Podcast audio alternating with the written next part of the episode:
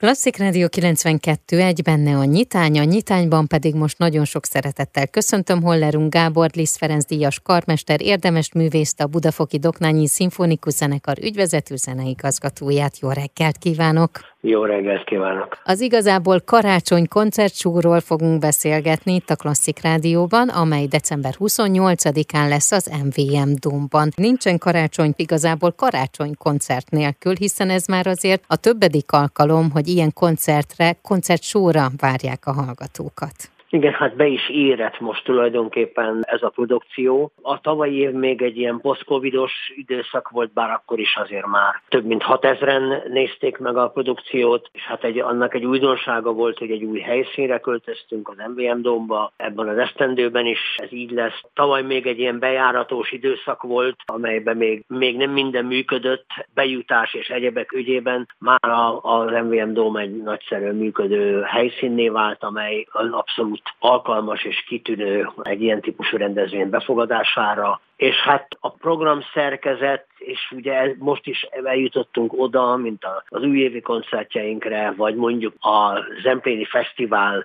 művészeti logikájára, vagy fölépítésére, hogy valami, ami bebizonyosodott, hogy a közönség számára jó és, és élvezetes. Erre az esztendőre most már egyértelműen látszik, most már 8000 jegy közelébe járunk, és reméljük, hogy utolsó cseppig megtelik az aréna, ami hát azért is, azért is fontos, mert azt gondoljuk, hogy ez a produkció a karácsony követő második napon azért ez egy, egy, egy fantasztikus lazítás és fantasztikus élmény mindazoknak, akik eljönnek. Megőrizzük mindazt az elemet, amely, amely bebizonyosult, hogy a közönség számára kedves tetszik és, és jól fogadja. Értelemszerűen hívunk mindig szárokat ebbe az esztendőbe, László Boldizsát és Szekeres Adrient, amellett Lajkó Félixet, akivel nagyon-nagyon sokat dolgoztunk együtt, de hát az elmúlt esztendőkben nem, hát nyilván ebben a Covid is közrejátszott. Uh-huh. Emellett egy, egy elég szép létszámú táncegyüttes, Albert Réka Lilla vezetésével hagyományosan, akik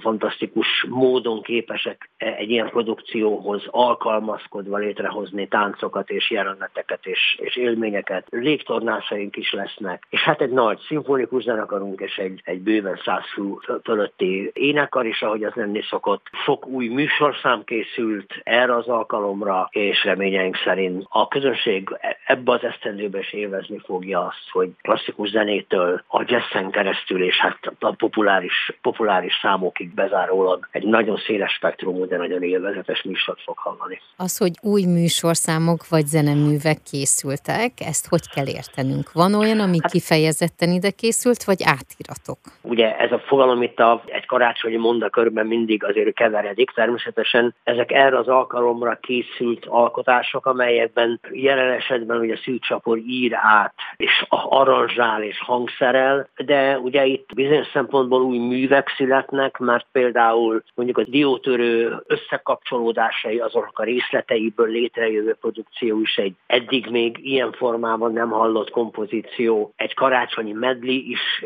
születik erre, amelyben minden szám külön-külön ismer, de ilyen formáján nem. Tehát értelemszerűen nem úgy kell a kérdés magunknak föltenni, hogy mennyire új és mennyire soha nem hallott, hanem az, amit ott hallunk, azt még így biztos, hogy nem hallott hallotta senki, hiszen azért új karácsonyi dalokat nem írunk már, mert azok uh-huh. megvannak, azokat nyilván felhasználjuk és igyekszünk beépíteni, de mint ahogy teljesen más volt az a medi, amit mi az első években adtunk elő, és ami lesz most, vagy amit előadtunk két évvel ezelőtt, ezek mind-mind a karácsonyhoz kapcsolódnak, de összességében azért szolgálnak meglepetéssel, de a közösség számára egyértelműen ráismeréssel is. Hamarosan folytatjuk a beszélgetést. Amikor a karácsony épp véget ér, de még áll a fa, amikor még tele van szívünk, lelkünk a meghitt pillanatokkal, amikor még nem indul újra a hétköznapok sora, akkor kínál a Budafoki Doknányi Zenekar karácsonyi hangulatot szimfonikus zenével, tánccal, légtornászokkal, látványsóval. Az MVM Dome remek technikájú arénájában a klasszikus zene, a jazz és a pop világából merített, legnépszerűbb nemzetközi karácsonyi dallamok, kórus zenekar, szólisták gondoskodnak a felejthetetlen élményről. Folytassuk a beszélgetést Hollerung Gáborral, Liz Díjas karmester érdemes művészel, a Budafoki Doknányi Szimfonikus Zenekar ügyvezető zeneigazgatójával. Az, hogy koncertsó lesz, ezt már azért többször átbeszéltük, mert volt már, amikor beszélgettünk, és akkor ugye kiukadtunk oda, hogy valahogy, ha minden érzékszerve hat egy-egy ilyen esemény, akkor valahogy jobban megmarad az emberekben. De mi volt az a motiváció, vagy változott-e, hogy mondjuk ilyen tényleg koncertsók szülessenek? Nyilvánvalóan a koncertsó ilyen műfajú produkció esetében talán ez, ami a legközelebb áll eh, ahhoz, hogy a közönség pontosan tudja, hogy mire számíthat. Mi mindig is egyfajta, egyfajta protagonistái voltunk azért annak, hogy látvány és jelen legyen adott esetben a, a hangversenyeinken, és hát rengeteg olyan produkciót hoztunk létre, éppen a Pában mutattuk be, fantasztikus új balettet, egy Győri balettel, ami tulajdonképpen görög isteneknek egyfajta története volt, legkülönbözőbb zenékkel, amit állítottunk össze, és hát egy tipikus példája annak, hogy a látvány milyen mértékben növeli meg az ember, ember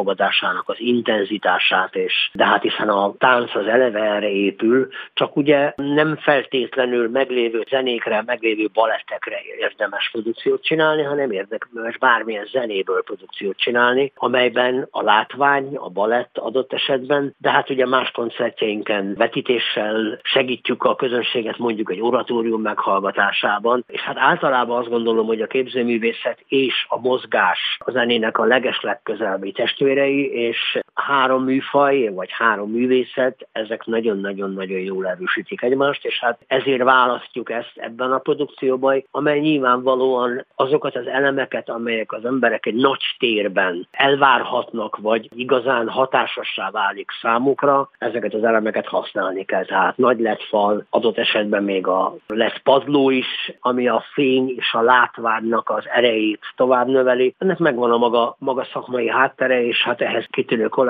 is már összeszokott tímmel dolgozunk együtt azon, hogy, hogy minden ilyen elem a helyén legyen, a mértéke is, de ez egyben azt is jelenti, hogy nem lehet sokkal kevesebb, sokkal több sem szabad, hogy legyen, de annyinak lennie kell, amennyinek kell. Hogy ezt mindig az ember pontosan eltalálja, vagy nem, az persze természetesen azért némileg szerencse is, de úgy gondolom, hogy az évek alapján kiderül számukra az, hogy mi az, amivel egy ténylegesen teljes, teljes élményt nyújtunk a közönségnek.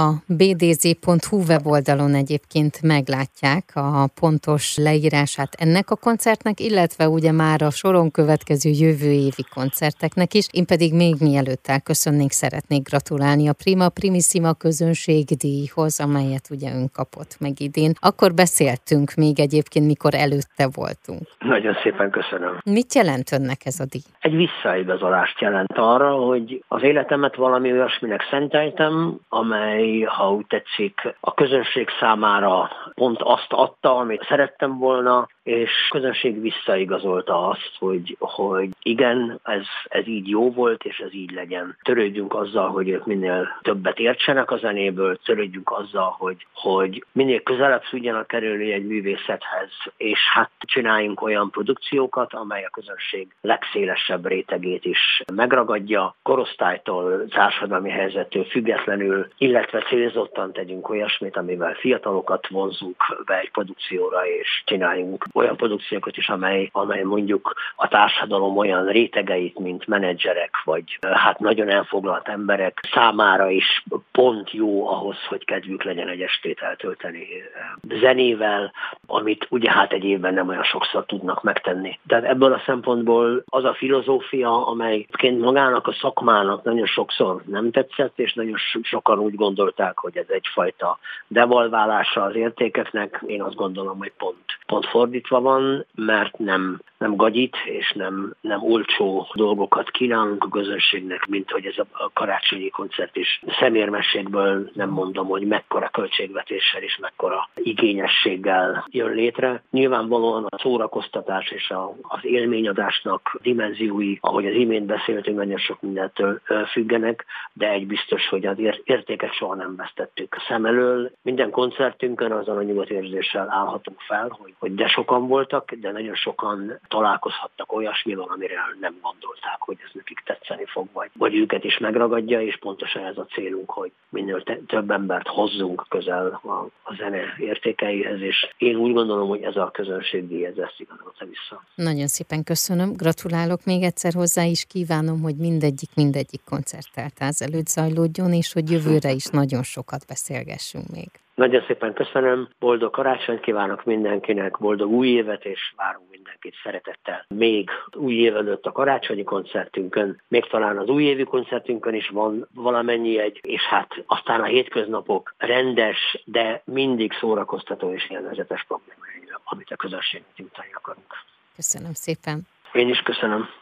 Az elmúlt percekben Hollerung Gábort hallhatták, Lisz Ferenc díjas karmester érdemes művészt, a Budafoki Doknányi Szimfonikus Zenekar ügyvezető zeneigazgatóját.